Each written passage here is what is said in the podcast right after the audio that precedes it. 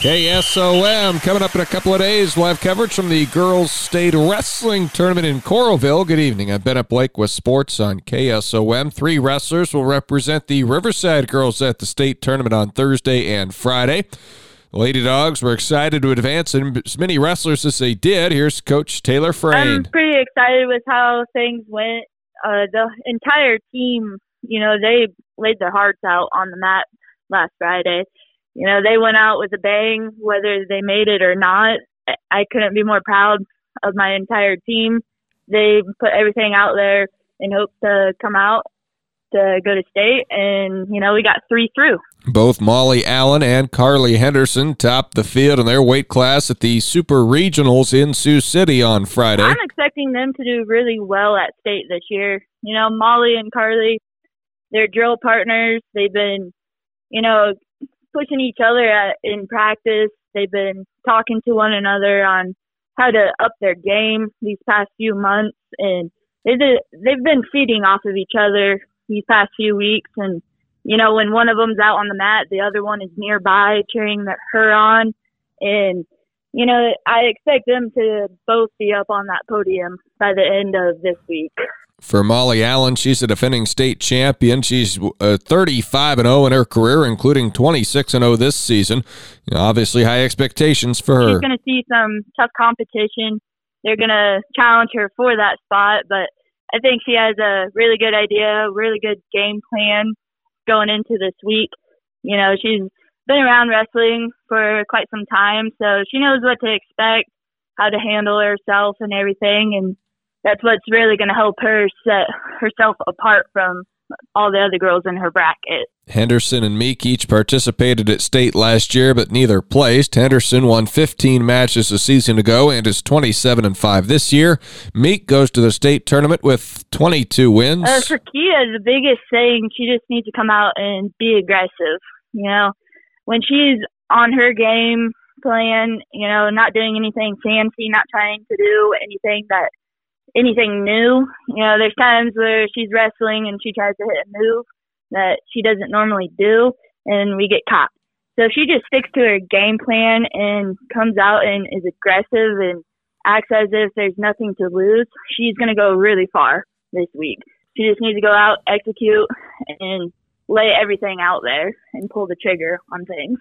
Coach Frayne was asked what they've done in practice this week to be at their best for Thursday and Friday. Uh, during practice, you know, a lot of it is just fine tuning and keeping them going. You know, keep the cardio up, keeping them going, but also keeping it fun. You know, a lot of times around this time of the year, as coaches, we can get really intense sometimes because it's at the very end you want them to do well, but you got to keep it lighthearted, light and fun for them, but you know, executing and getting them fine tuned on everything. Just keeping that game plan rolling. KSOM will have coverage on Friday from the Girls State Wrestling Tournament, including play by play of the placing matches will take place on Friday evening.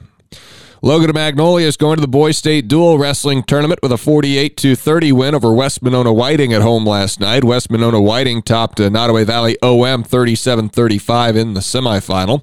Creston earns a trip with a 36 33 win over Glenwood. That's after the Rams had taken out Albia 43 30. Atlantic went 1 1 last night, beating Boyden Hull Rock Valley in the semis, but falling to Sergeant Bluff Luton 41 28 in the finals. More details on the regional dual wrestling from Tuesday can be found at westerniowatoday.com.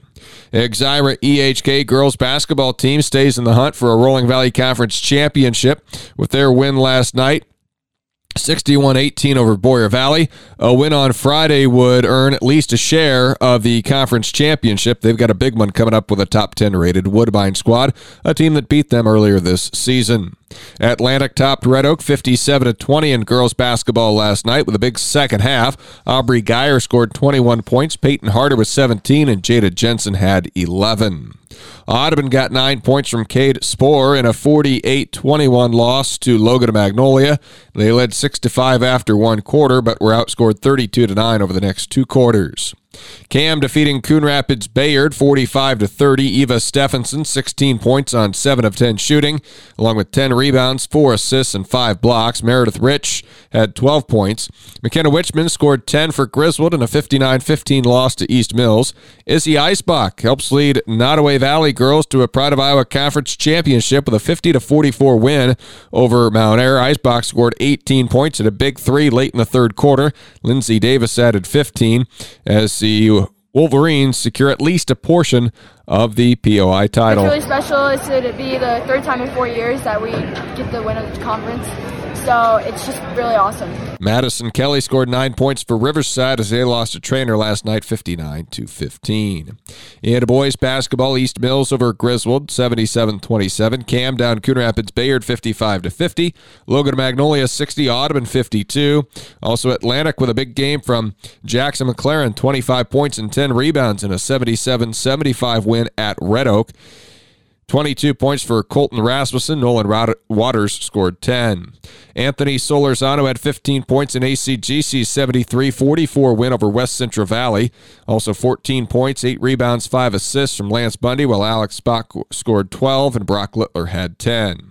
Exira EHK 18 points apiece for Derek Comus and Cash Emgarten in a 70 to 48 win against Boyer Valley. In the game we had on uh, KSOM saw Mount Ayr beating Nodaway Valley OM 64-59. Coach Brett Ruggles says a spirited halftime message helped set the tone. I was regroup as much as a very spirited halftime. Let's just call it that. Um, we have an ability to score. The key is can we stop? And that was our problem. We weren't getting stops. We weren't getting the defense that we wanted to, and we weren't shooting well early.